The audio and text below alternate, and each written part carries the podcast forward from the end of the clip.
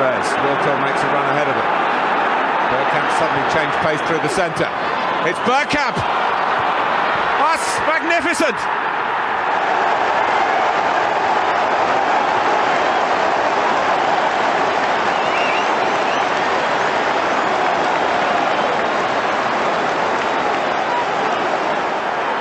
The move, and then this, which left Dabby's ass totally stranded. Hello, and welcome to Bergkamp Wonderland Live, ABW podcast. I'm your host, John. I haven't hosted for a long time, so please bear with me. And it's just me and the man behind all the buttons. Give him some love, everyone who's in the chat, because he's not had a good week. Hello, Danny. I'll ask how you are, but I already know. You do know, because you made the awful mistake of going, how are you? And the polite thing is, yeah, I'm good. I didn't go, yeah, I'm good. I went through all my medical illnesses and how fucked off I am and cold, and I've had enough. And basically, I'm ready for the scrapyard. I mean, we could ship you out to Spain, maybe, you know. Go out there. It's lovely. It's nice. Actually, I want to go to Colombia. Oh, that's warm all the time. It's Antigua there. Yeah. But a load of honkies went there years ago, and they mated with all the locals, and now everyone there looks like they're English, but they all speak Spanish. And you think, fucking, how are you not from Norwich, love? It is like that. You go, oh, hello, cheeky. And they got a lovely tan, and everything's cheap, and I could get myself a couple of concubines and honkybines and porcupines. Wow. I think one of those things wasn't a real thing. Well, I don't know. Honkybine. It's probably a thing somewhere. Maybe we should. There we go, chat. We should start a GoFundMe for Danny so he can go to Antigua. I don't know how we'd work our podcasts out around that, but I'm sure we'd manage it. Actually, because one of our podcasts, the El Nenny Wonderland. So I've bit the side of my tongue like 5 days ago. So I've got I'm dribbling like Harry Kane. That's why I have to keep going like that. Fucking awful. So, this YouTube, for the first time, and we've been doing this for nearly 10 years, for the first time in nearly a decade, YouTube's gone, oh, we're going to recommend this video. So normally that YouTube video would have got that podcast, same as this, would have got 1,000 views. So far, it's at 5,500 views. And it was nearly a month ago, and every day it's getting 300 or 400 more views. So that video, we made nearly 20 quid on. I say we, the podcast, has made nearly 20 quid on. No, I don't see a penny of that money. I do this for free. It's disgusting. I know, it's an absolute outrage. Well, after the 200, we need about 250 a year to pay for it all. Anything that's left over after that, I'm going down Iceland. I'm buying some bone burgers made out of 92% bone, and we're having an ABW barbecue. Yeah, so it's and the other thing, that loads of people gave it a thumbs up, and loads of people commented. Like, I've been trying to get all of ABW to comment on all of our videos. Have you done it, John? I haven't, no. I got distracted. I saw the boobs. I mean, it's boob related. They were attached to a lady. Yeah, she was basically like she was a rock nerd's like wet dream. This is completely not football. Can you tell we don't want to talk about the North London derby? Yeah, she was a geek's dream. She had a Rolling Stones bag, and she was listening to Iron Maiden and reading a Spider-Man comic. It was like perfect. A Rolling Stones bag? Yeah. One of my favourite songs. She had a bag with Rolling Stones on. But yeah, there you go. One of my favourite songs is by the Rolling Stones, Paint It Black. It's a very good song. Stunning song from the TV series about Vietnam. What was it called? Oh, God, that was really good. It used to be on ITV. Yeah, my dad used to let me stay up late to watch that. Oh, I used to love that. And then they all died. Show. Yeah. Anyway, we've gone completely off topic. Right, we are going to talk about football and Arsenal now. Do we need to talk about the last game? Do we have to mention it? Well, I mean, we won, obviously, so that was good. But Chelsea have beaten Leeds 1-0, so our run for third is taking a bit of a knee to the testicles there. But Nice have beaten Saint Etienne 4-2, so Chris is no doubt happy. God, not Tour of Duty, thank you. That's the badger. There we go, Tour of Duty. That is the exact. I love that programme. That's why I like Paint It Black. In fact, that was probably in the mid-80s. Up until the early noughties, I honestly thought I saw a rector and I want it painted red. I thought, why are you painting it like a rector? I thought it's some kind of religious figure. like a pope. I see a pope and I want him painted red. And only when I saw the instructions, the words, so it's, oh, I saw a red door, a back black. No, red, yeah. I have a red door and I want it painted black. Yeah. There we go. So I thought, why are you painting a rector black? Poor bloke. He's only just speaking to God. He's got his dog collar on. He might have been an Al Jolson impersonator. Could be. You never know. Yeah, they're going to have to be some really old people in chat to get that joke. I mean, we won our last game, and it's all, everything's gone right. Like, we had that horrible run of 3 games, and then we turn it around against Chelsea and Man United. We had some not the most perfect wins, but we go into tomorrow night. We're 4 points above that lot. If we win tomorrow, that's it. Champions League is done. 5th place is already guaranteed. Man United can't finish any higher than 6th, which is hilarious. And the way they're going at the moment, they might drop even lower. And even if, you know, I'm not going to say the word, but even if we didn't get the result that everyone wants tomorrow, we can still get 4th. Look, I've been Arteta backing all season, and even when it was really, really bad last year as well. Did you think, Danny, after those 3 games that we lost, that we would be in this position now? I was thinking of going back. We did a predictions before the season started, and I think I predicted 4th. If we'd have done that, yeah, I'm going to go back and have a look. I think I said top 6, probably 4th, because it's going to be Man City, Liverpool, Chelsea, and then us. I said because we've got everything, because everyone's working on. Aubameyang's going to get 30 goals this season. Oh, all right, yeah. But I reckon if we'd have done I forgot he was in the team this year. But I think if I'd have done that after, I don't know why I've opened that one. That's the wrong one to open. But didn't we lose 3? We lost 3. Then we smashed West Brom we stat padded West Brom, and then we lost to Man City. So after 4 games, it wasn't. It's after 3 games. The first one, Brentford. First 3 games we lost, didn't we? Yeah. Brentford, Chelsea, City. Yeah. I think. Oh, there you go. So I knew there was 3 out of 4. And so we'd let in, 9 goals in 3 games, bottom of the league. Spurs famously were top of the league, that league table that those Spurs fans love to keep flashing and going, oh, look at this, cut and paste. And it's them top, us bottom. At that point, I would not have been predicting 4th place. I would have predicted bottom half. I was maybe 13th, 14th.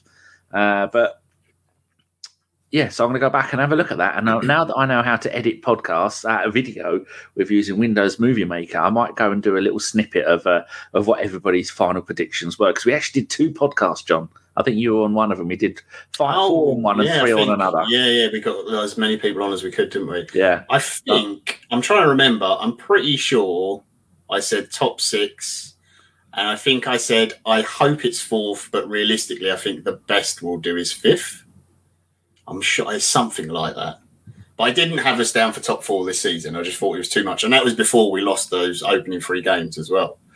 Arteta, the coaching staff, the players, they've obviously had downs this season and some disappointing results, but they've turned it around and they've put themselves in a position where it's basically, it's up to us if we want 4th. If we go out and perform and if we win tomorrow, it's all done. And like you were saying earlier, you know, about Chelsea are one up against Leeds at the moment. There's still a chance even that we can catch Chelsea.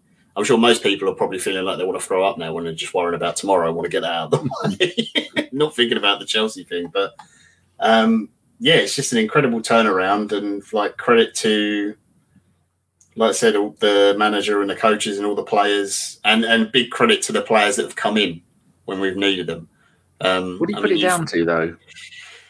I think the thing is, if you look back across the whole season, when everyone was available and we had our best team out and everyone was performing, I don't even know if Aubameyang would get in it because he was off for the time he was here, really, this season. Lacazette was actually playing quite well but not scoring, but he was doing a lot of stuff and he was getting shots off and stuff. And that team looked like it could really mix it with pretty much everyone bar City and Liverpool, to be fair. I think our dips have been down to inexperience, certain key players missing, sometimes a little bit of naivety on the pitch, which again probably comes from the age thing. Some of it's been Arteta, like he's made the wrong decisions, and I'm sure he knows that. But you're going to get that with a guy who's like fresh in the job. I know he's been here, is it 2.5 years now? But it still is his first job at a massive club. So I think it's normal. I think even if we had the most experienced manager like a Klopp or Pep or something, I don't doubt that we'd maybe be a bit higher up. And maybe we would already have fourth. I'm not saying that Arteta's that level, but there's no doubt you would still get some weird results where we would, like the Palace game or like even the last game we played where we were like 2-0 up comfortable against Leeds and then concede a goal and everyone's like, oh, fucking hell, and your arsehole's going 5p, 50p, like for 20 minutes. You're still going to get that just because of the age profile of the team. But I think the turnaround has been in part to we tried when Partey was out of the side. They tried to do the thing where okay, we're not going to change our system. We're just going to put someone else in for Partey, and that wasn't working. Then obviously lost Tierney. We'd already lost Tomiyasu, so the defense was a mess. So you had to shore that up. And when he went back to the double pivot, I know Xhaka still gets up the pitch, but when he brought El Neni back in, it just secured and solidified everything. And it's not all just about El Neni. I do think the way the team's playing has changed slightly from when we had Partey in the team, and we don't have that one sort of singular point in midfield where you can just wriggle out of anything and release the ball. Everyone sort of changed their positions and the runs they make a little bit.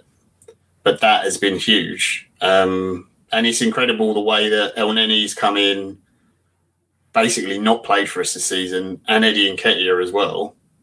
And really taking their chance, both of them, and just said, no, I'm going to stake a place in the team. And, because of that, there's obviously the contract was already on the table for Eddie. Maybe he's going to get an improved offer. We don't know. There's talk El Neni's getting a new deal as well, going to be offered a new deal, which I don't really have a problem with. And because of the way we've played, Arteta has got himself a new contract as well. I don't doubt he probably would have got one anyway, regardless, but what do you make of that, the whole Arteta and the new contracts and everything? I'm glad about the contract. It's because I've been saying all season that although I thought I'd like to have him sacked, there's no point because we'd have to go through the new manager, don't want these players, get new players in, and that would take another 18 months. So yeah. He shifted almost everybody out. There's a few to come back from on loan that he doesn't want, wants to get rid of. But he's got the core of a decent squad in, and I expect him to go out and do a decent summer, him and Edu, like they did last summer. And then when, someone had a stat the other day, or a fact, they said, after the first 3 losses of the season, Arsenal have won 21 of the next 32 games. And I thought, that sounds a bit much. I didn't look in the league. The most is Man City with 27 wins, Liverpool 26, us 21, and then Chelsea and Spurs are on 19. I think, bloody hell, and we've got one of the best defences in the league. We've only conceded 31 goals. Conceded 42 goals. I was looking at the wrong one. And so that's, I think it's 6th best defence in the league because there's 3 of us on 42. And it's, the whole thing is just looking, it's coming together at the right time. We've seen so many previous seasons, we've had dodgy starts or rough patches. I mean, Wenger was famous for it in the 98 season. And I think in the 0-2 season, maybe that one as well, we were so far behind at different points in the season, and then we go on a magnificent run towards the end of the season, and then we ended up winning the league in those cases, or in this case, getting 4th, maybe pushing for 3rd. Come on, Leeds, and it's all got to come down to the players believing in the manager, which is something the players that have left the Bundesliga bastards. They didn't believe in the manager. They went out of their way to try and make sure that to get him out of the club, which is when you get to a situation like that, it's either going to be the manager or the players. And we saw with Emery, it was the manager that went. Yeah. And I think maybe the people at the top of the club, we complain they don't know anything about football, but they obviously saw the same situation happening here and went, we can't have the same thing. We can't get rid of another manager, possibly. This is what they were thinking. And they go, no, what we're going to do, we'll get rid of the players. And it has cost them. I mean, how many times in your time as an Arsenal fan have you remembered one of our top players having their contracts cancelled and said, "Here you go, off you go, bye bye." I mean, I don't remember it happening in football in general, let alone at Arsenal. It's very rare for that sort of thing to happen. I'm not showing off my guns, Phil Macker. Sorry for anyone who's just listening. Apparently, I'm showing my guns off. It's just a T-shirt. I can't. It's quite warm in Essex now. All of a sudden, it's very strange. It's a very weird situation, and I think you're right. Like, the Emery thing was a case of he walked into a team that needed fixing, got bought on players, and it didn't work out. And it's quite clear he's not a bad manager from his record. It was just maybe he was the right manager at the wrong time, or whatever the saying is. And Arteta's come in, and I think he's changed culture, the atmosphere around the club. Like you said, he's got rid of a lot of those sort of players who were causing issues. Some people like it, some people don't. But I think he's fixed a lot of things, and he's made a real connection. Like, I care about this squad now. Like, the whole team. Like, I can't remember the last time I actually cared about an Arsenal team was probably, I genuinely liked everyone, was like 2008, maybe, that side. Although there's one, that's the thing is, there's one anomaly in both the current side and the 2008 side. 2008 side was William Gallas, and in this side it's Pepe. And it's the two.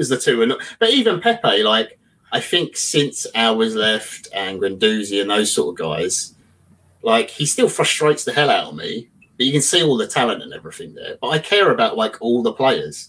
Like, El Neni is not a world beater. Neither's Cedric. Xhaka's got his faults. Rob Holding isn't the greatest centre-back in the world. You know, he's limited in a lot of ways. Eddie Nketiah is a, maybe squad player striker for a Premier League club. But they all go out on the pitch and they try and do what the manager asks them to do, sometimes successfully, sometimes not. But I still want to cheer them on. Whereas, like, previous Arsenal sides, I'd be like, oh, I like watching Alexis, he's fun. Or Ozil when he first came or something like that. Then there'd be other players I'd just be like, oh, you absolute wanker. Why have you got an Arsenal shirt on? I just stopped caring. I think the fact you've got the HLM boys in there, there's a lot of young players, Odegaard, Martinelli, Tierney, just like likeable characters. And they seem to stick up for each other more. The fans have all got on side. I do think in a weird way the pandemic helped.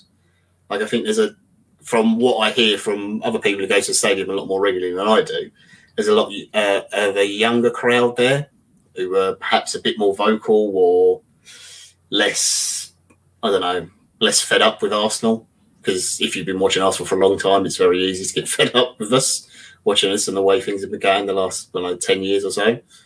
The buzz seems to be there. Like, do you remember the last time, like, the whole stadium was singing the manager's name? Yeah, probably after when Wenger retired.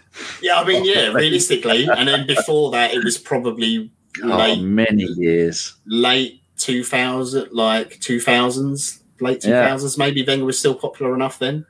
But we had that decade of shit, didn't we? Yeah, So, but then I remember thinking years ago when we had, at the moment, like that point you made was good, where El Neni and Eddie and Big Bob, they're not necessarily the best players at the club, but the other players bring them up another level. But for so many years at Arsenal, I used to say when we signed a new player, when we got Alexis or Ozil or any of that lot, how long would it be before he drags the rest of the team up to his level, or they drag him down to their level? And that's what ended up happening so often. We had decent players, and then the rest of the team would end up dragging them down. And then some of the magic, Alexis was probably, I'm thinking, how far back do you want to go? Probably since the Invincibles, our best player, our most gifted player. The player that could just grab anything by the game for me, and I loved him. He's so good. I took out Ljungberg and put Sanchez in my best Arsenal 11. I moved Perez to the right and put Sanchez on the left. That's how good he was. But then that all ended in tears. Even when he was the half season he had with us at the end, I think he got 8 goals in 17 games. Yeah. He must have been looking around at the players around him and gone, none of you, much like trying to do this podcast tonight, John, no one gives a fuck. There's 12 people in that group. The only person who was available was John. The rest of them, you're all fired. That's why you're my favourite, John. I don't say that often. I've never heard you say that, Danny. I've never heard you say that once, or read it in a message in a WhatsApp group. How dare you? Who are you implying? Yeah, so it's just so now everybody is fighting for each other, and you see that El Neni has come in and done it. Xhaka has sorted his life out. We never thought. I mean, the fans actually like Xhaka. Me and you, we're the original founder members of the Xhaka fan club because we've always liked. We've always seen what he could give. We saw him playing in the Bundesliga, and we know that if you don't put a boat with holes in it in the ocean because it's going to sink. You don't give Xhaka a job to do that he can't do because he'll sink. Yeah. That's what you need to do with Xhaka. You need to stop doing that. And that's as soon as you move Partey and let Partey play a bit deeper and be the quarterback, and then you let Xhaka go forward a little bit and say, Xhaka, don't have to worry about tackling. You know you can't tackle really well. You tend to get mistimed and get carried away with it like it's a Sunday morning five-a-side and you're all pissed. You don't have to do that anymore. You just concentrate on getting the ball. And now look at his percentages for everything that he does. Yeah. We were right, John. We were right. I mean, I'm famously, I don't like to say I'm right ever about anything. But you can say it because there's no one here. I'm right and I love Xhaka. And to be fair, there is no one here. So fuck you, Chris. But no, it is. The thing about players coming up to someone, the best players level in a team or the best players being dragged down a level, it can go either way. And I think, like you said, whilst those players who have come in are limited in one way or another, whether it's technical ability or playing out from the back if it's Rob Holding, a defence splitting pass from El Neni, anything like that, they all seem to have upped their game. And I think that comes from belief in the manager, the system, the style of play, belief in your teammates saying, oh, you know what? Yeah, I feel comfortable. I'll give you the ball here. I'm not going to go, oh, I'm not passing to him. He's a bit dodgy on the ball. And we've seen that for quite a few years now at Arsenal. And you see it at other clubs as well, where someone's like in midfield, they've got the ball and then they look and there's the slightly dodgy fullback they can pass to. And they're like, no, I'm going to go back to the keeper. This is not a safe ball. But everyone feels comfortable and confident and says, yes, I want the ball. I want to receive it. We're going to try and impose ourselves on the way of play. And big up Arteta for doing that. I know there's still people who aren't going to believe him, but I think he was well-deserved of that contract. I do think he would have got it anyway if we had missed out on Europe. Yeah. There was rumours that when he went to America in January, that's what he was there for, apparently. We know. Yeah, I mean, I still think he went to try and convince Stan to give him some more money in January to see if he could get a player, but who knows? I don't think he'd need to go and see him about a contract. That's the sort of thing they can do over a phone, surely. I don't know. Wanted to go somewhere warm. That is also quite possible. Get his hair just slightly adjusted. Daniel James has been sent off for Leeds. Oh, fucking hell. Can you stop getting cards, Leeds? Seriously. It looked like he could have got sent off against us at the weekend. He's not happy there. He's gone from Man United to Leeds to possible relegation. Oh, that's bad. Yeah. And what are two clubs to go between as well? Man United and Leeds. Jesus Christ. Bet some people really fucking hate him now. Yeah, I think he probably would have got it anyway if he hadn't have secured Europe. But, he would have had a really bad season to not get a new offer. But I think the timing of the contract and the announcement was done.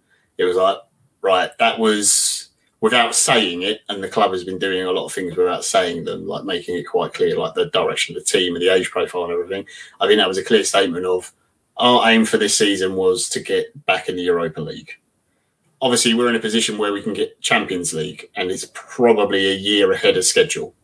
If the club and Arteta were probably being realistic, I don't think they would try for it, and they clearly are trying for it, and hopefully we do it. But I don't think it was like the realistic aim for this season. I think top six was probably the realistic aim, and then build from there. I'm getting nervous just thinking about it. Do we have to talk about tomorrow? Oh, I did a 3/4 of an hour show with a friend of mine, Alex, who's a Twitch person, and he's a Spurs fan, although he's born and bred in Nottingham area, and he's as nervous as we are. And I was saying if you've listened to the podcast, you'll have heard this, but I said the gist of it was the only thing you've got above us is two players that score goals. But if we've got a back four of Tomiyasu, Gabriel, Holding, and Ben White, good luck getting past them four with your tricky wingers. You're just going to get an elbow in the face and say, none shall pass. Yeah, I do wonder what the lineup will be tomorrow. Maybe we'll come to that in a bit. There's a new place I work now. There's a couple of Spurs fans there, and I was chatting to one today, and I was like, "You nervous about tomorrow?" And he was like, "Yep, want to throw up." he's not even coming to the office this week. He's like, "I'm working from home. I can't do it." And I think Arsblog were talking about it this week. We forget they're probably even more nervous because if they lose tomorrow, that's it. Their season's done. They've got nothing left to play for. Yeah, that's it. It's all over for them, and it puts them in a weird position because I think Spurs at their best is when they soak up pressure and then break on people quick with players like Son. Who's the other guy they got? Bergwijn, whatever his name is. Oh, the Dutch one who comes on and scores goals. Kulusevski as well, that they got from Juve, another good player. But yeah, that's their strength, is breaking on teams. So, but it's a game they need to win. They need to go out to win it. So I really don't know what their approach is going to be because knowing Antonio Conte, or watching at least of having watched a lot of Conte teams, it's a lot of hard work for like 90 minutes straight. And then at some point, your winger or your fullback gets down the line, puts in a good cross, and someone scores a goal is generally how it goes. I'll be interested to see because there was Mr. Collins was at the press conference today. He got we saw him. Yeah, he got a congratulations. Did you know from he? Arteta? Yeah. Yes. For what? Ooh, haircut? No, it wasn't for the haircut, although he did have one. Charles Watts tweeted a picture of it. Or at least took a picture and Simon was in it. I was watching the Charles Watt video. I think most of you probably go and watch Charles Watts on YouTube. He's brilliant. And when he sits down at the press conference, he pans left. There's a gentleman there with a very nice haircut. It's our very own Simon Collins. We created a monster there. He's taken over the world of football. So we created. He was going there anyway. Actually, I'm not sure if the congratulations was from the press. It might have been from the press officer. I'm not sure if it was from Arteta. But someone at Arsenal gave him a congratulations for him and his lady friend because they're tying the knot, aren't they? So, yeah. Yes. So, I don't know who let you know. Talking of congratulations, look at this tackle from a Leeds player on a Chelsea player. Oh, things you love to see. Jesus Christ. Who's that? Oh, that's Daniel James. I'd say by the fact that someone got sent off. I don't know if that is Daniel James. He looks a bit large for that, but that's Anders Christensen, I think, for Chelsea. Yeah, good luck, Barcelona. Did he broke your player? Fucking hell. That's horrendous. If everything looks worse when you do it frame by frame, yeah. I mean, his foot could go behind his leg or in front of his leg, but that's still so bad. That is more will come. I think so. That game's obviously hotting up. I mean, doing us a favour, if you can go in there and smash Chelsea up and damage all their players, help us get third. Yeah, a few injuries wouldn't go amiss. What was I saying? Oh, yes, press conference. So anyway, Simon was at the press conference and he was telling us, or lots of journalists have been telling us, that there's still a doubt on Ben White. We're not sure yet. They did say that maybe Saka was a doubt, but I think that's mind game bullshit. I think he'll be fine. So if Ben White isn't available, Danny, what team would you put out? Well, what back four would you put out? Would you just chuck Cedric in at right back? So the thing I like about having Ben White at right back is the fact that you're not going to catch him down in their penalty area with the ball trying to do magic. You don't want that. I think Cedric is grown up enough for Arteta to say to him, "Oi, it's not going to be like trying to tell Alex Song, defensive midfielder, don't go beyond the halfway line." Who thought he was Pele the whole time? No matter how much you told him, he was never going to listen. But I think if you say to Cedric, "Don't go roaming too far down that wing," because then that leaves us vulnerable. Because then we have to back up into a back three, and then that leaves us vulnerable down both flanks with their players because you're not catching any. So if he's our right back on their left, it's going to probably be Sessegnon. No, and that bloke is... Well, it'd be Son as well, wouldn't it? He's been playing from the left as well, so yeah. I didn't know. I wasn't sure where he played from. But those two, if you had a motorbike, Cedric, you're not catching either of those two. So don't go putting yourself in a position where you can't get back and cover. Halfway line at the very most, then pass it sideways. We don't need to be doing any of that lot. Saka can come down and get the ball off you. He'll zigzag. He'll go full Henry, take it around every single Spurs player, put it in and cross it and stuff like that. But... It will be Cedric at right back if Ben White isn't fit. Yeah, because I don't think you need to move Tomiyasu because the guy apparently can play any position you want. It wouldn't surprise me. Seemingly, he's a goalkeeper as well. Yeah, but I do think that what that does is changes where we had the team before when everyone's fit and Tierney was the fullback that went forward and Tomiyasu would tuck in. I think you just switch it to the other way around and Tomiyasu will tuck in from the left and that would go to a back three when we've got the ball and Cedric will be allowed, some space to go forwards and get on the pitch. Because I think it's good having that overlap because it lets Saka come inside. But, we'll see. I hope Ben White's fit because I do think that back four would be pretty interesting. Although Ben White does like to give away free kicks when he's playing at fullback. I've noticed that. Yeah, plus they're still settling in. But out of that Spurs, if you had to make a best 11 of both sides, this is something else I was talking to Alex about. He said he would only take, I think, Martinelli. No, he said he'd take Tierney and Saka, and that was it. So how many of the Spurs players would you take? Do you want my honest opinion? My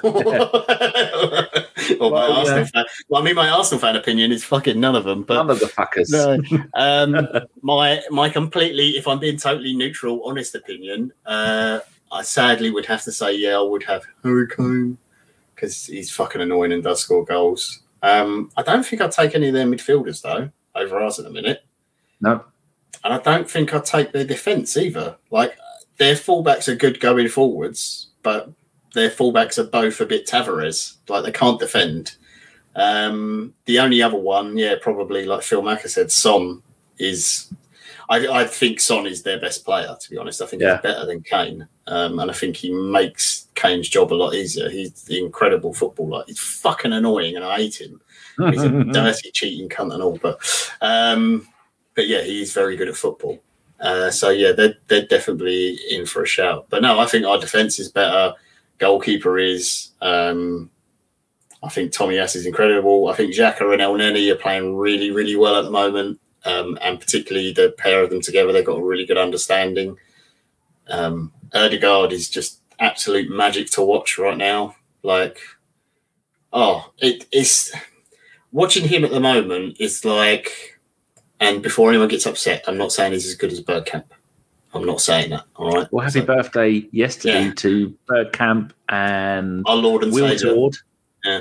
And Wiltord and Stays Diaby. Yeah. I'm not saying he's as good as Bergkamp, but watching him at the moment, it's like watching as if someone took DNA from Dennis and then DNA from Santi Cazorla and then, mixed them together and, made Odegaard because... His vision and his passing on the ball is like watching Dennis, but his feet and how quick he is with his feet and beating people and little spins and nutmegs and stuff. It's that really reminds me of Santi. He's a prime example of when you go to football, when you just watch one player. Mm. Oh, yeah. It just really, really incredible to watch. Everyone knows how good Saka is. The kid's unbelievable, especially for his age. And Martinelli as well. In that Leeds game, he was just terrifying that defence. And don't get me wrong, I know their defence isn't been great this season, but when he turns it on, that kid's incredible. I tell you, what someone needs to do to Martinelli is just say to him, we're playing Liverpool today, they're just playing in a different colour kit. Because whenever he plays Liverpool, he's like almost the best player on the pitch until like Salah comes on or something. It's just, yeah, he's absurd. And fair play to Eddie at the moment. Like he's getting his goals, whether they're nicking it off the goalkeeper or like that. This second goal was a really, really nice finish in the Leeds game. Like really good finish. That was great movement and build up and took the finish really well, like falling over as he's taking it. And his work rate's fantastic. So I can't fault any of them. I've got no idea how to call tomorrow. I don't think you ever can call a derby, to be honest. But if we can win tomorrow at Spurs, at that fucking awful stadium, you just imagine the misery. Oh, my God. I mean, I would not want to be in the away end. I don't think I'll be able to handle it. Like they're fucking vile, those fans, honestly. If you've never been to a Spurs away game, I don't recommend it. Twice. It's not pleasant. Yeah. I don't know what it's like. I haven't been to their new stadium and I don't particularly plan on ever going, but no. Oh, to be in the away end if you win though, whew, I mean it'll be amazing in the stadium, but once you get outside it won't be great. It is going to be quite good. Did you know I spoke Swedish? You've got Michael in Sweden here says, oh, I remember that day. I remember it, which is going on. I have fallen in love in Gnanget, a love that lives. That's my Swedish translation because I speak Swedish. You didn't Google that then, Danny? No, I do know what Gnanget means. Okay. It means mushroom. Oh, right. Yes. Well, there you go. Oh, then he fills it up with something in English. Hello. So, people in the chat, are you confident about the game tomorrow? I know we have our head and then we have our heart thoughts. Mm. And I honestly think we can beat them either way. My heart says we can beat them. My head says we can beat them. I think it can be done because given a perfect example of them, they beat Man City 3-2. Next game, they lose 1-0 Burnley. Well, they had a great game against Liverpool 1-1. And now tomorrow they're going to go and get smashed, hopefully. Yeah. But it's just that they got that bloke in midfield. I was looking up his name, Højbjerg. Absolute Højbjerg, toilet. Yeah. He is their Xhaka. Wind him up, and then he'll snap, and then he'll get sent off. But the Leeds game was ruined by their player getting sent off. If he wouldn't have got sent off, we could have got 4 or 5 in that game. Because as soon as he got sent off. I think at the moment, we just went, it's 2-0, they're down to 10, we can just turn off now. Which I get. And again, that's an experience thing, I think. That's where you need Xhaka and who else is old in that team that played? Xhaka and El Neni, that's it. Everyone else was a teenager basically. You need those two really to be like, no, come on lads, got to keep going. I don't know how to call tomorrow. I don't want to jinx it by saying I'm confident or I'm not. No such thing as jinxing. There's no such thing as luck and there's no such thing as jinxing. Okay, we're going to win 5-2 tomorrow again. Because I remember that time years ago, we had an ABW maybe 5 or 6 years ago, and I started off with what's everyone's pre-match rituals. And they went through and I do this and I wear this and I do that. I went, and how's that working out for you? Are we unbeaten for 5 years? Don't fucking bother with any of it then, because it doesn't fucking work. It's true. It's very true. The only way that could work is if they do more than we do. And then the cosmic count. I'm not going to lie, Danny. Tomorrow I'm going to wear my ABW T-shirt because, and this is really stupid, we had those 3 losses and then we had what was the first game after the 3 losses? Was it Chelsea? Or Man United. It's West Brom. Oh, what? The 3 really shitty ones, and then we beat Chelsea, and Man United. Yeah, it was Chelsea. So I wore my ABW top for the Chelsea game, and I wore it at work. So I did some free advertising for it as well, walking around. Did we get any views from that? No, apparently lawyers are not interested in football at all. Scam. No, terrible people. But I also wore it for the Man United game. And we won. Every time I've worn it since that Chelsea game, we've won. So I feel like I have to wear it tomorrow now. And obviously, if we don't win, then I will burn it Well, hopefully I am going to get some more of the newer version made. Yeah. But then also we beat them this season on when we were shit. We beat them 3-1. Yeah. At our place. So there you go. That's yet another reason why we might do well against them tomorrow. If it was a home game, I'd be like, yeah, we'll win. I think it's just because it's away, and they have been, like, towards the end of the season, they have been playing pretty well. And they really stifled Liverpool and probably could have got a win in that one. But yeah, Arteta's going to have a plan and the players will follow it. And like El Neni said, you give me a plan and I execute it to the letter. And he will go out and do it. Hopefully he will execute Son and Kane on the pitch. And one up Bjornberg. Because if El Neni has a game, we know what we see on the pitch. All we see is this. Oh, yes. 100 El Nenis everywhere you look. It's a matrix. It's actually an official saying. It's a matrix of El Nenis. Yeah. In the shape of a pyramid as well. I like that. The pyramid Pirlo himself. Yeah. Yeah. An absolute fact. Now that you've said that, you have to. Richard's actually in the chat. Hello, Richard.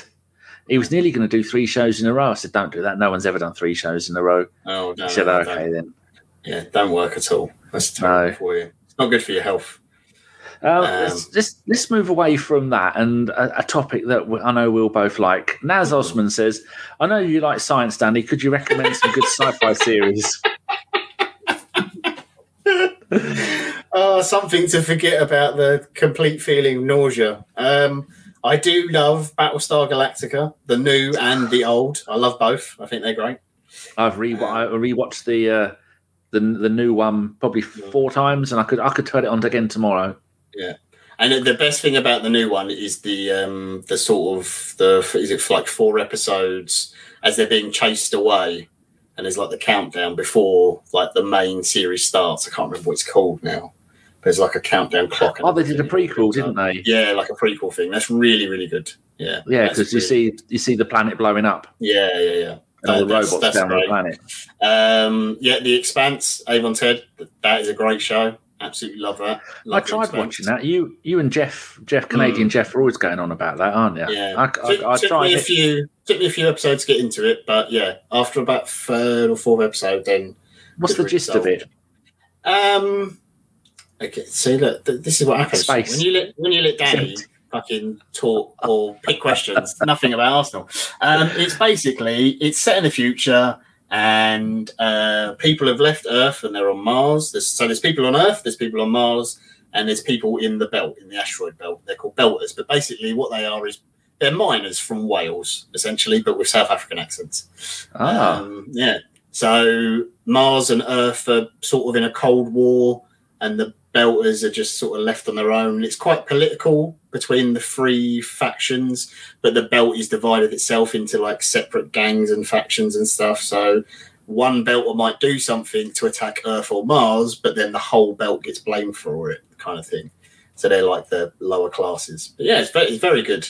And basically a group of people from all different places end up on a ship together and essentially try and stop everyone from blowing each other up.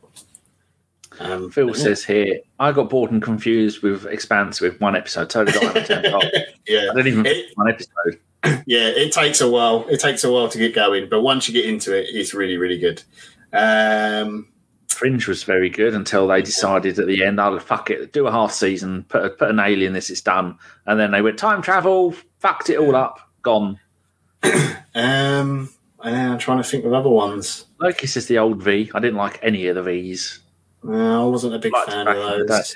But Star Trek, I watched the first episode of Star Trek Brand New Worlds or whatever it was called, and I found out why there were no pink men in Star Trek anymore, why it's all minorities and women. I mean, you look at Star Trek Discovery, all women, because they say in the Outer Worlds – fuck, I'm going to say that differently every time – that it was World War III and 30% of the human population was wiped out.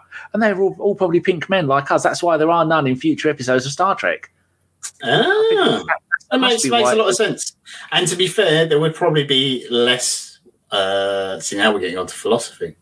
There would probably be less white people, or pink men, as Danny likes to call us, as time evolves, because we'll all mix together and we'll all be coffee coloured in a couple of thousand years.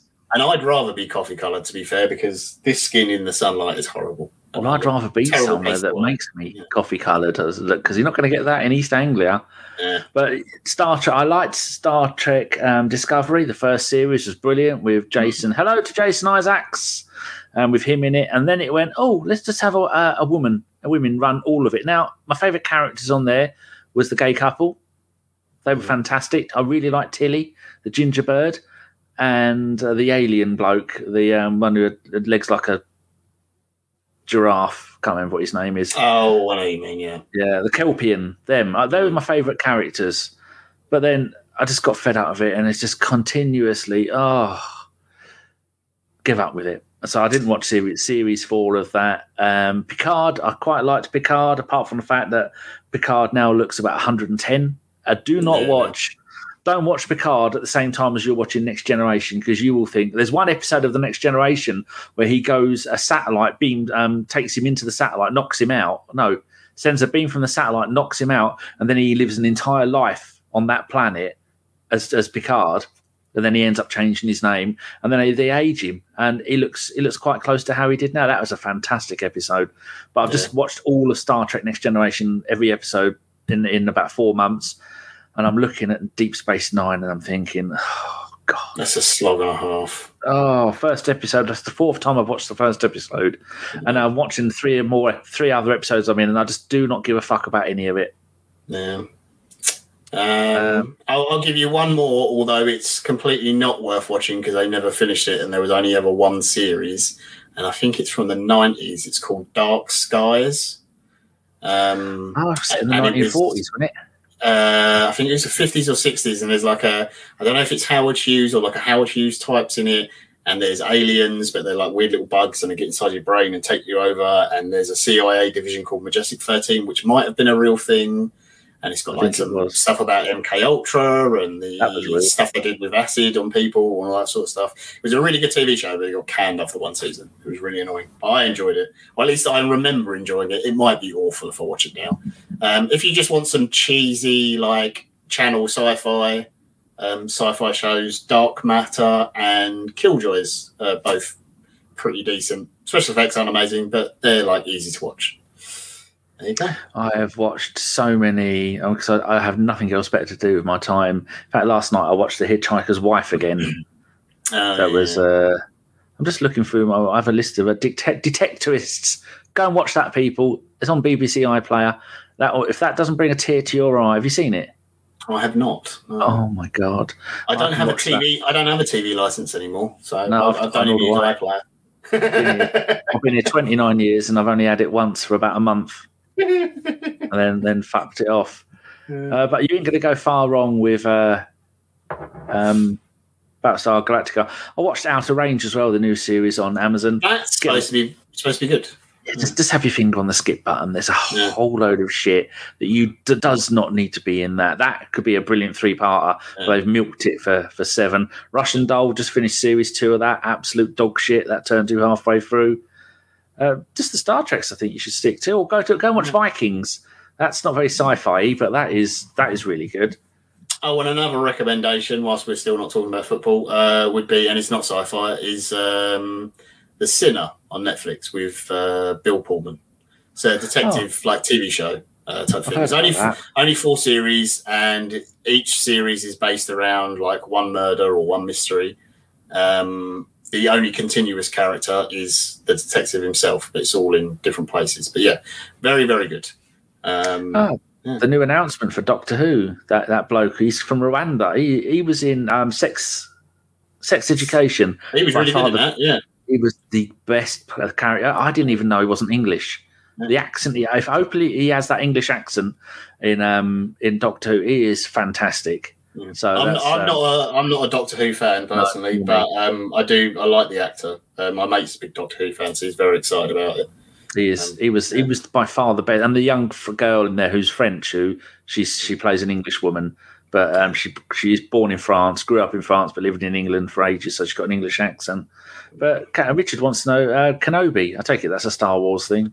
That is a Star Wars.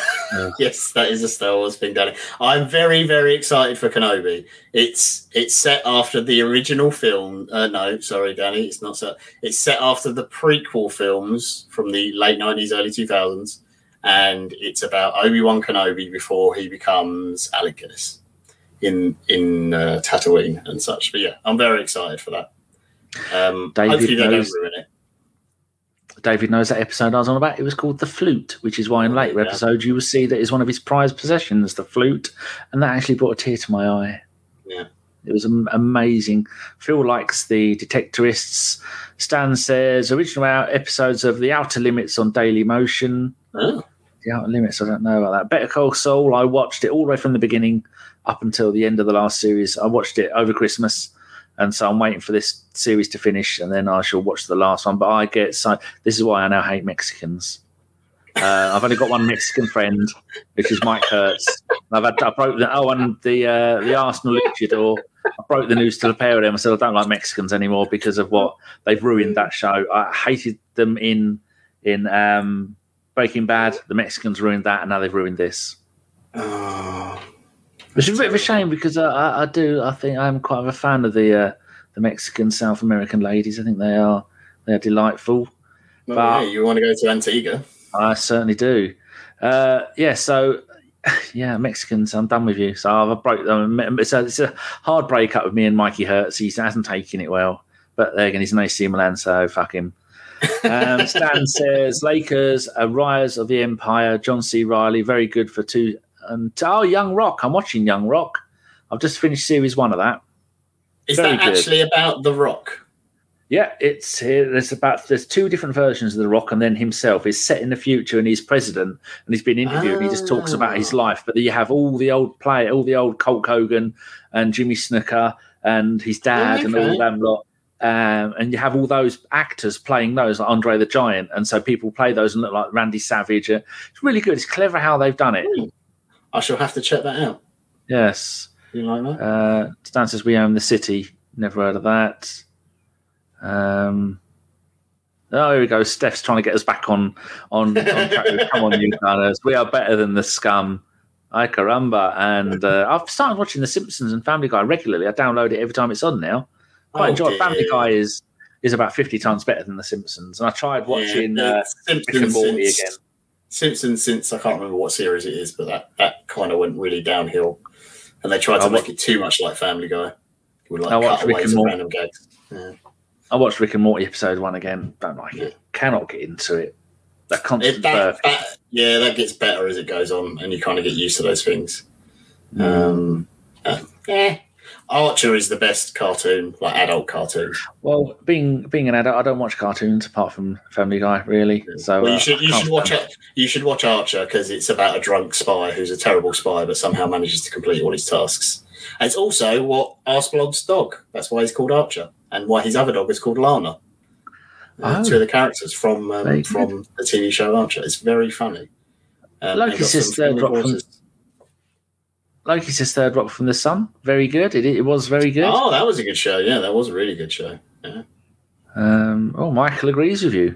Yeah. So just talk a bit about what we need in the summer, and are we confident whether we're going to get it or not? Who would you like? I think the one that we all mutually agreed on is Tammy Abraham. I'd love Tammy Abraham. Mourinho did an interview the other day. And he said, Tammy hasn't asked to leave or something along those lines. But if someone in England wanted him, I'm sure Tammy could click his fingers and make it happen. So read into that what you will. It's classic Mourinho. But if we could get anyone, and I know the club were very, very, very trying to like get him in, and they couldn't get the deal done. I think Chelsea were being arseholes. That would be perfect for me because he's got pace. He can link up play. He can run in behind. He can hold the ball up. He's got height. Don't get me wrong, his finishing still does need some work, but I think he's an amazing footballer. And I think you put him with Martinelli and Saka, and then you've got Odegaard behind, and you've got people like Smith Rowe to come on and stuff. It's just, that's disgusting. That would terrify people. I'd be surprised if it happened. Although Serie A are still losing money. They're not getting as much as they were. So maybe. It's a very slim chance. The Gabriel Jesus link is still there. Obviously, Haaland is now pretty much signed for City. I think they're just doing personal terms at the moment. Oh, great. Which, I don't know, $1 million a week or whatever they're going to pay him. Ridiculous sum of money. It's in Vinci blog. Paul. Ah, hello. Yeah. But Jesus, for me, is a really sensible signing. He's still young. What is he, 25? He says. Yeah, he is. I checked this the other day.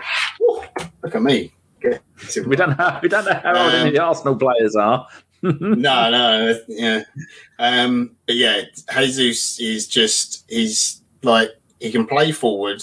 And I know lots of people have said, I've seen lots of people on Twitter saying, oh, his goals per game ratio isn't that good. But if you actually look at his goals per game ratio when he plays as a striker, it's very good. Mm. It's really, really good. As a winger, it's also very good. He gets assists. The fact that he can play wide either side and play through the middle, I think is a great asset. He knows the league really well. He's been here, what, four or 5 years now, I think, in the Premier League. He knows the Champions League, Brazilian as well, helps Martinelli, who just got into the national team. Gabriel's there, Edu's there. I'm sure that's a factor. And he knows Arteta. So for me, it's kind of a no-brainer. And I know lots of people are going, oh, we don't want City's rejects. Well, it's not that he's a reject. It's that Man City have got so much money and such wealth of talent in pretty much every area of the pitch. Someone has to be pushed out. And that's, if that happens to be him, and it's, what is it, 30 million, I think they're talking, something like that, 30 million for him. Yeah. For that level of player of ability at his age, you can get him for 30 million, and if in 3 years' time he wants to move, he's 28, so he's still got good years left in him, you're going to get more money. For me, it just makes perfect sense. You can offer him more money in the City of paying him because, believe it or not, he's not actually on that much money at City.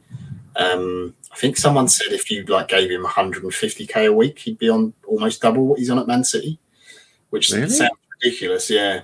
But I don't think he's on mega money because they got him so young and from Brazil.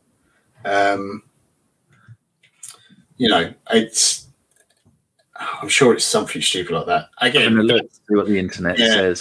That's what is on Twitter. So whether that's true or not, I've got no idea. The only other player I see leaving City if Jesus doesn't go would be Sterling. 90 grand a week, apparently. Yeah, 90. Well, there you go, 90 grand a week. He's on less than Nathan Ake. Yeah, exactly. So you could give him more money without breaking the bank and get him for a really good fee, and he'd still have sell-on value. So for me, that makes perfect sense. But if you sign Gabriel Jesus, then you have to sign another striker. Yeah. But the other player has to be an out-and-out striker. So I would say if somehow Tammy Abraham was available and we could do it and the price was right and whatever, then that would be perfect for me because then you bring in two different profile strikers, but both are very, very mobile and both can press really well, which is very important to the team as well. And they also seem to have a really good attitude, which is a big thing for, what I think Arteta and Eddie look for in players is the attitude and how it's going to affect the dressing room. It is going to be a big thing. You could be the best player in the world, but I guarantee if Arteta thinks you're a knob, he's probably not going to sign you. Even if it would say, technically improve the team, I think if it disrupts the sort of harmony and the togetherness they've got in the dressing room, he's just not going to look at them. Which I think is the right attitude to have because when you're building that young team, you want them to be together and really, really build with it. How about the talks of, you just said his name, Raheem Sterling. There was a bloke, Tom had a really good bloke on. He was a Leicester fan. Mm. He was talking about Tielemans, and I think he may have said that the Spurs were after him as well. But it looks like if Sterling leaves Man City, he's going to go and play with Conte at Chelsea, at Spurs. But wow. The main thing he said is that it looks like the Tielemans deal is almost done, because we wanted him when he left Anderlecht and went to Monaco for a year and a half. Yeah. But then he didn't want to come to us because he thought he wasn't ready. And then so he spent a year and a half there, half a year on loan at Leicester. And then Leicester signed him, and he's been there for 3 years. And they said the deal is almost as good as done. Are you happy with that? I know some people don't like him, but I really like him. I think he's a good player. He's got the – he's not like a DM or anything like that, but I think he's got that engine. You can get him to go box to box, and he's more of a 8 than he is a 6. And again, Premier League experience. He's got some European experience, international. He's got some international teammates in the squad. It's a good he's Belgian, isn't he, Tielemans? Yeah. Yeah, yeah. It's a good sort of old, not like really older, but slightly older mentor for Lokonga as well to build that. I think you could see a really nice midfield of Partey, Tielemans and Odegaard. I think would be really nice in some games. You could then swap that out and bring in Xhaka for others. And we do need another centre mid. And I think he fits the profile. He's got good passing. He can score goals. He can assist. If you really need him to play DM, he can, but it's not his best position. But yeah, I think for me, if you're keeping El Neni, if we're working on the premise that Xhaka and El Neni stay, you've already got Partey. You add Tielemans to that. You've got Odegaard and Smith Rowe as the options ahead of them as a 10, if you like, and then whoever it is from the youngsters maybe coming through. I think that's a really good base to veer off, and you've also got Lokonga in that mix as well. So you've got 5 centre mids there to cover 2 positions, which with Premier League and Europe and like other cup competitions, I think generally is enough, and then 1 or 2 youngsters maybe mixing in. And you've got other players, like Ben White can obviously play there. So I think that's all really good options for me. And again, it's a sensible signing. You're not going out, because I think realistically, the big money we spend will likely be on a forward, whoever that main striker is. If Jesus is one of the forwards we get, that's where the big chunk of our money's going to go. Well, he's been saving up all of his pocket money, hasn't he? Yeah. Arteta to spend big this summer. Yeah, I mean, Tielemans is not going to cost us a ton of money. Jesus isn't going to cost us a ton of money. It will be that main striker, whoever it is. So those 2 signings make sense to me. I don't know who the centre forward will be. And then you've got to look at a fullback. Yeah, that Hickey from Bologna. Yes. Celtic went to Hearts for, I think, a year and a half, then went on to... been 1.5 seasons now at Bologna. He plays left back, left wing back. He's been playing a lot of left midfield. He's played a few games of. You can tell I've been on Transfer Market looking at it. He's played a few games back as well. He can play anywhere. Yeah, he's very interchangeable at fullback. He can come onto his right foot. He's really, really good one-on-one defender. Really, really good one-on-one defender. He's still obviously got a lot of learning to do because he's only young. But like 1v1, you'll see if you go and watch some highlights of him, they'll probably be within the highlights where it looks like his man's beating him. I think they played Roma the other night. I can't remember if it was Pellegrini or someone that got past, looked like he got past him, and he made a really good recovery tackle and block. And he does that a lot. He's a really, really good 1v1. So that's just for me, if that's the fullback we're going for, again, not going to cost you a lot of money. He's played in Scotland, he's played in Italy, so he's still very young. But someone for Tierney to talk to that'll understand him. Yeah, exactly that as well. So we'll have 2 blokes coming up with Tesco carrier bags and short sleeve shirts, no matter the weather, which will be wonderful. Again, these are all like sensible. You don't always have to get superstar names for certain positions. I really don't think you need that. And we've shown in the past that he's really good at winkling out these players and then making them fit our system. And the thing is, with a lot of these, I know Tavares is sort of the one that people have got question marks over, but because of his age, there might be a player there. And if there isn't, he's barely out of nappies. Yeah, and if there isn't, you know, a player there, then you go, all right, okay, we made a mistake with that one, but we didn't spend a fortune, and we'll probably at least get our money back. Yeah, you know, or at worst, with like a tiny loss, which over the period of time he's at the club for is not going to equate to that much, or maybe equates to nothing. You know, so I think they're the sort of big areas, and then I would guess that goalkeeper will be one, because I assume Leno will probably leave in the summer. Which I don't blame him. That's fair enough. You know, I think he's been a good player. Yeah, he's been a good player for the club, and like this season, when that short period Ramsdale was injured, he came into the team and played really well. When you can see he obviously gets on with Ramsdale, the way they celebrate together when he got on the pitch and everything. So, again, another guy who, not necessarily his fault. I think he's a decent goalkeeper. I don't think there's anything wrong with him. It's just he doesn't quite fit the system, and he's at an age where he needs to play first-team football. So, yeah, hopefully get a... I don't know, is he out of contract in the summer, or has he got a year left? I can't remember. Now this, I have a thing here, brand, and I go to contracts. Boom, there we go. Ah, there we go.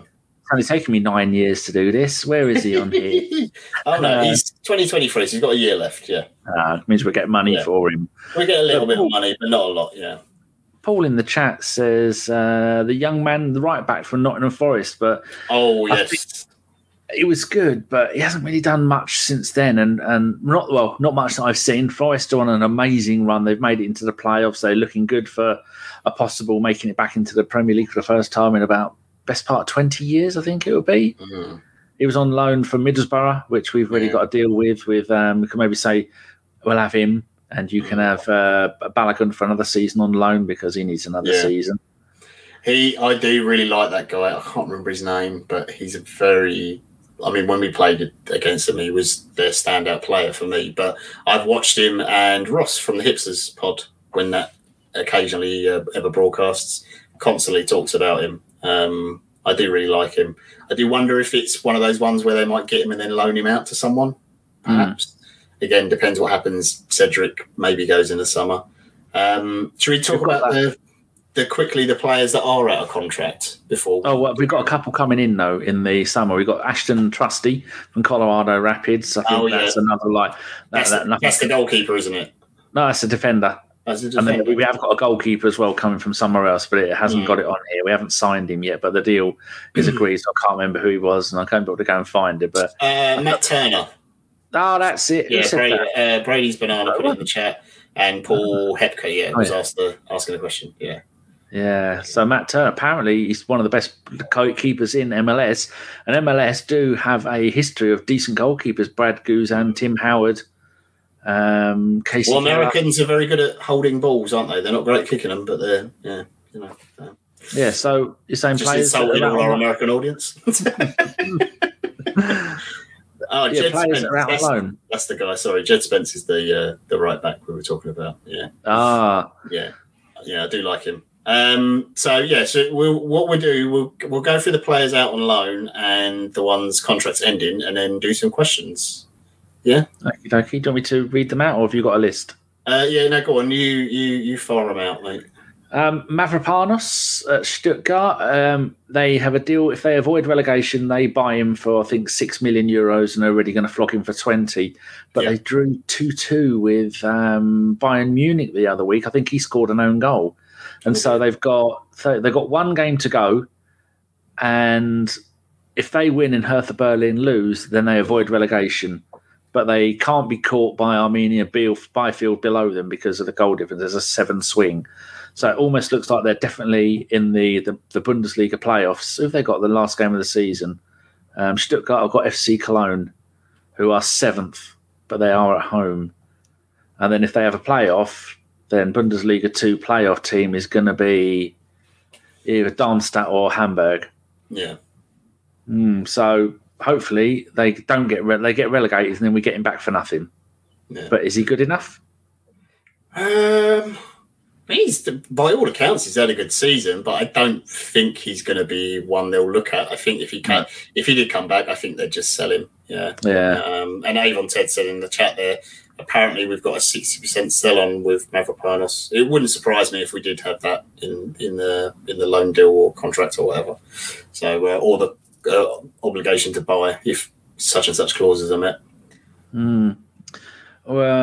Daniel Ballard's still too young. Matt Smith too young. Matteo Guendouzi, deal done, isn't it? He's going back to Marseille. He can go wherever the fuck he likes. He's a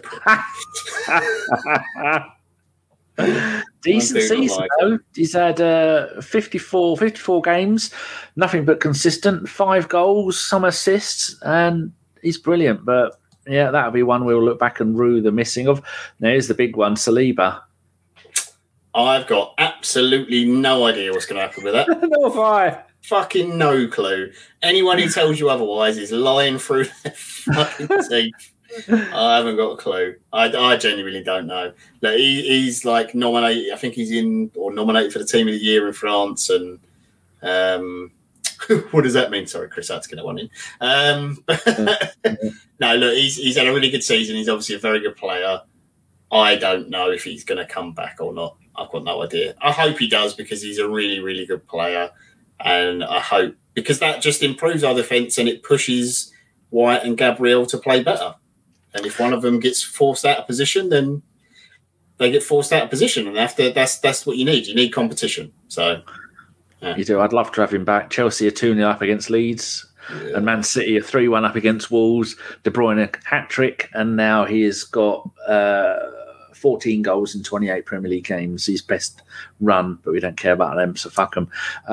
Nicolas Moller, he went off to Victoria Cologne in the German third division. They cancelled that, brought him back, and then sent him out to Den Bosch. He's only 19. 2 goals in 11 for Den Bosch. Too early to say about him, isn't it? Mm-hmm. Yeah. Dejan Iliev, the Macedonian goalkeeper, I think we might have let him go. I'm just working from July last season onwards. Therese John-Jules, another one. He's 21 years old. This season he's had 2 loans. Oh, one at Blackpool, none in 11. One at Sheffield Wednesday, 1 game, no goals. Even last season on loan at Doncaster, he only got 15 in 18. The bloke is gone full Jack Wilshere with the injuries. He has had no luck. I mean, to be 21 years old, when's he 22? He's just gone 21 in February, and he's only played 41 games in his career. Yeah. And that's, I think he's done with, isn't he? We'll just see what happens. The other big loan... I think Balogun will go out on loan again. Yeah, hopefully. Yeah, and the other one who I've got no idea what will happen with is Reiss Nelson.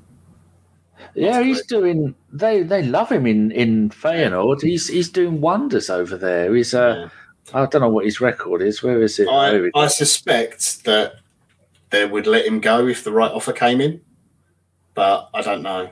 I could be wrong. I suppose if Pepe leaves, then maybe there's a spot for him in the team. But who knows? I know he didn't start very well there. But he's a Haaland boy. Yeah, he didn't. Yeah. He was coming on as a sub, but now the game he scored the other week, he played in the semi-final of the Europa League or Conference League, whichever one it was. He's through to the final. He's becoming a really important part of their team. But I'd love Haaland boy. I'd love to have him back. He's versatile, both wings. Yeah. If he can come back and he can improve on his previous sort of performances for Arsenal, then great. Wouldn't have a problem with it, and I'd love to see it, but we'll see with that one again. It's a bit like the Saliba one. I don't really know I don't think anyone knows what the relationship is like between him and Arteta. So we should see. Lucas Torreira, another one who had a magnificent start for us. Yeah. Got him in 2018 for 26 million from. Sampdoria. No, Sampdoria, and he went to Fiorentina. Yeah. Yeah, he's on. They've agreed to sell him on the end of June this year, 13 million. What a waste! Yeah. Good player again, really good player, and it just had horrible circumstances. All happened at the wrong time. With his family and stuff, and the club did the right thing and let him go out and play and be close to his family. So don't have a problem with that. Obi continues his successful career in Serie A because I like watching him. How about the longest-serving Arsenal player, Hector? Hector. Yeah, I forgot he's on loan, isn't he? I don't know. I really haven't thought about him since he's gone, to be honest. He was never a problem. No. I do wonder. Cockney geezer. Yeah, I do wonder if he'd come back. Again, I'm leaning towards sell probably. Yeah. A bit easier over there. I wouldn't be against it if he's had a really good year there. I don't know. Again, I think because of last summer, how well Arteta and Eddie did, whoever they get or whoever they let come back, I'd kind of trust them on it because their judgment seems to have been pretty good. Avon Not Teddington says, Feyenoord want to keep Reece but can't afford to buy him. The second part of his loan has been outstanding. He's in the starting lineup for the Europa Conference final. Yeah. Good. Hope he wins. They're playing Rangers. I hate Rangers, so there you go. Yeah. Oh, I just hope that Kate's husband isn't listening to this because he's a Rangers fan. Mm-hmm. Got a couple more of the main ones to go through. There is Maitland-Niles, Conservative. Yeah, he'll go. Yeah, sadly. He should try and wingle a move to Italy. Yeah. I'd love to give him it. Good athlete, but technically I don't think he's gifted enough. Pablo Mari? Gone. He'll be gone. Yeah, that was a shame. That was we can't afford to pay him because the stupid deal we got, where I think they get $1 million for every 10 games that he plays. Yeah. Which is why he signed for us on loan in January 2020. So he's been here at Arsenal 2.5 years, and in total he's managed 14 league games. Yeah. Because if he plays anymore, he's stuck on 19 games and 1 goal for Arsenal. One more, that's £1 million. So he's never going to play. There's a reason he looks like a dodgy drug dealer, and his contract was slightly dodgy as well. Oh, here we go. Here's Phil's usual one podcast mental question. Would you take Rambo on a free? Oh, do we need a cleaner? Do we need someone to sell things? I love Aaron Ramsey, and if he wasn't on horrendous wages, $400,000, something stupid. I would love to take him back because I think he'd be really good for the dressing room, and for the odd game that he'd actually be fit enough to play, he'd be fine. But I don't think it's ever going to happen, sadly. True. Avon says Hector won the Spanish Cup with Betis. He did, which is really good. Yeah. And there's a good story with that. One of the Betis captain. That's his home team as well, isn't it, Betis? That is his club. Idea. I think that's where he's from. Yeah.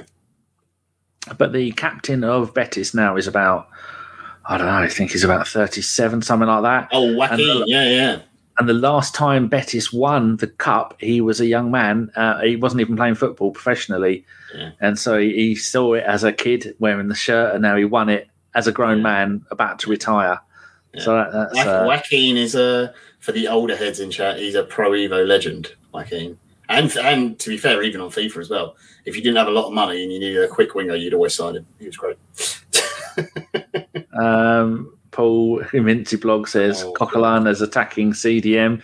Had one good game against who was it? Liverpool. It was Liverpool, wasn't it? He was really good for that bit.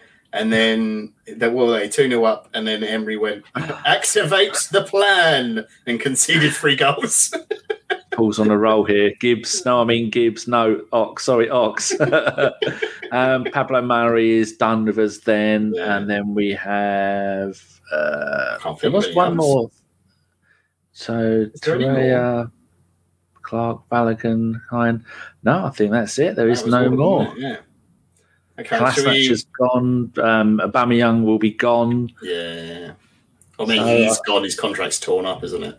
So. Yeah. He's on about £500. But they've got Trioma Adore, another brilliantly quick player from Wolves. They were doing the same deal with him, $10,000 a week. We'll sign you in the summer. Now they've gone, no, we're not having you, from what I read, because I know nobody in football. So everything I say, I either make it up. Yeah. How about players that are leaving? How sad are you going to be that... The best-looking bloke at the club, Alex, you beautiful bastard, Lacazette, is going to be leaving. A tear will roll down my cheek. He's one of my favourite players, best-looking bloke at the club, best beard at the club since Chambers has gone. Oh, sad Chambers day. Wasn't best beard. I think Giroud probably had best. Don't best you bring beard? That AC Milan shit back up to this? Fuck him and fuck AC Milan. Will I be sad to see Lacazette go? I won't be sad to see him leave. I'm sad in the sense that we didn't get the player that we wanted and maybe bought him too late. If we bought him a few years earlier, then I think you would have seen the best of Lacazette. And I feel a bit sorry for him because you're like, we've spent loads of money on you 6 months later. Hey, we've just spent even more money on another striker. Don't worry about it, though. It's fine. So I do feel a bit sorry for him. I suspect that the chef at Arsenal will be happy to see him leave, though. Why? Well, he's always at the buffet, isn't he? Is he a bit of a chunky monkey? I think he's a little bit of a chunky monkey. Yeah. But no, so some of the best of us, Johnny boy. Yeah, that's true. I'm hiding it. Just down here. It's just off camera. No, it'll be sad for him going just because he's clearly a very good influence in the dressing room and the players do respect him and look up to him a lot. And look, he hasn't been great this season. Hasn't been scoring enough goals, but he did the rest of the job he was asked to do. So, yeah. It will be sad. I bet he smells lovely. Mm-hmm. But he has a really expensive aftershave, and you can just smell Lacazette's around. Yeah. There, and you get a good whiff of him. Chris Jones says, Runnerson, he's fucked off. That was a huge mistake.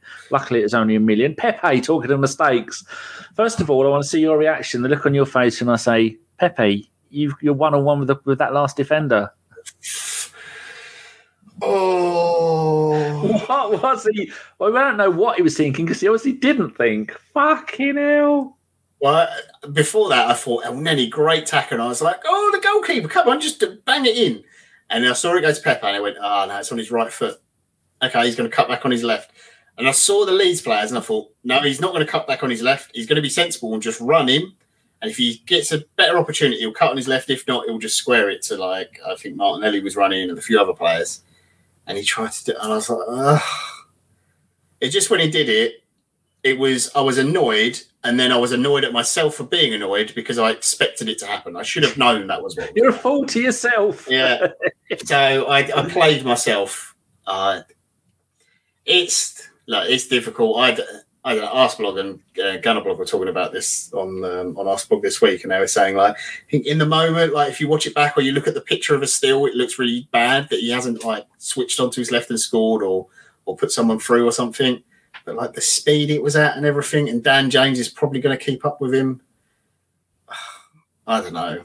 I kind of feel like if it was a different one of our forwards. This sums up his career, doesn't it? Yeah, they would have done something. The thing is, though, if that was, like, and on another day, he would have taken, like, nutmeg Dan James, and you were like, oh, shoot. And then he'd stop the ball, wait for three Leeds defenders, beat all of them, wait till the goalkeeper got back in goal and, like, rainbow flick it over his head or something, because he can do that.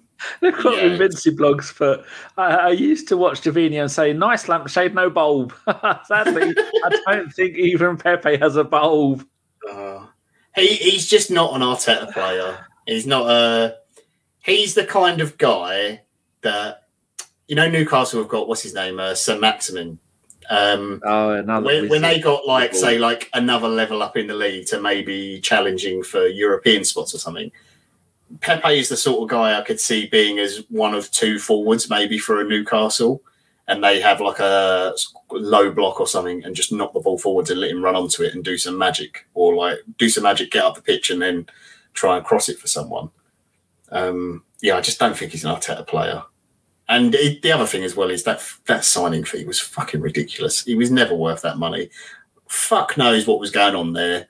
The fact that the fee was allegedly the exact amount of money that they needed to not go into administration or be docked penalty points or whatever. There was some serious backhanders going on in that fee. And then they got an American lawyer in, who's an Arsenal fan, to come over. Maybe it's a lawyer and accountant to come in after that. And then a short while after that, Raul was told to get the fuck out and don't ever come back. Yeah. He was at best a £25 million player. Yeah, it's absolutely. But talking of that money, you've seen how much the deal for Haaland is going to be. It's £70 million release clause, and then his agent gets £40 million on top of that, and his dad gets £30 million, £140 million, and then plus he'll probably get a 5-year deal at 500 grand a week. Yeah, and he gets injured first game because he is. You're not a Dortmund fan. That's because you're a Leverkusen fan, are you? Oh, you dirty bastard! Gladbach. Oh. Gladbach. I know it's one of the teams that play in black. Yeah, he's injury prone. I mean, you watch a bit of Bundesliga, and the number of times that, and plus Dortmund aren't that great with him. If when they play to his strengths of give him the ball, if he's having an off day, they lose regularly. They'll lose with him in the side. Then the next week, he'll go and score four and be magnificent. He's not the finish, but he's not the Harry Kane. You can't rely on him for 30-odd goals a season. Not that you can with Harry Kane anymore, but you could have done if they'd have bought him this time last year. I think the difference is that Haaland they'll just say to him, right, press from the front. If we win the ball back, we'll just give it to you and you bang it in. You've only got one man to beat. And he can do that all day long in this league. I know he's going to get roughed up a bit and whatever, but they're so creative. Like, the idea of watching Kevin De Bruyne and Haaland in the same team. Oh, stop it. Oh, like that's like old Real Madrid Galactico shit. That is absolutely obscene. I mean, I think they'll walk the league again next year. Probably, I think they'll walk it easier next year than they will this. And maybe he's the player that pushes them that one step further in the Champions League. Who knows? But yeah, I think he's an exceptional player, and it sucks that you're going to City and they've got so much money. But I'm excited to watch him in the Premier League. And all you got to do, Danny, is think, all right, we've got two games where we might have to suffer him and De Bruyne are playing together. That's going to be horrible. But so have they. That lot down the road. And can you imagine Antonio Conte trying to work out and explain to his players how to stop Kevin De Bruyne and Erling Haaland? It's going to be hilarious. So, yeah. It will be funny. Leicester have just scored, so they're 1-0 up, and they'll move from 14th up to 10th. Jesus. Not a bad jump, is it? Terrible season for Leicester. Yeah. And they need... I know we don't really care about Leicester, but they Vardy's done. I think the manager could well be done, but they're going to just shown done what Arsenal have done, getting all the way to nearly a European final, and then their league form has gone to shit. Yeah. They don't have enough players. Are we all done then? Because we've done nearly an hour and a half. Yeah, I think we are all done. We've answered quite a lot of questions from the chat. I know we didn't talk loads about tomorrow, but I'll be honest, I try to not think about it as much as possible because when I wake up tomorrow, I'm probably going to have quite an upset stomach and be constantly running to the toilet until kickoff. And if I'm not blind drunk before half time, I'll be quite impressed because I don't genuinely ever drink. I had a drink during the Chelsea game this season because I was so nervous and then joyous, and I was like, wow, this is amazing.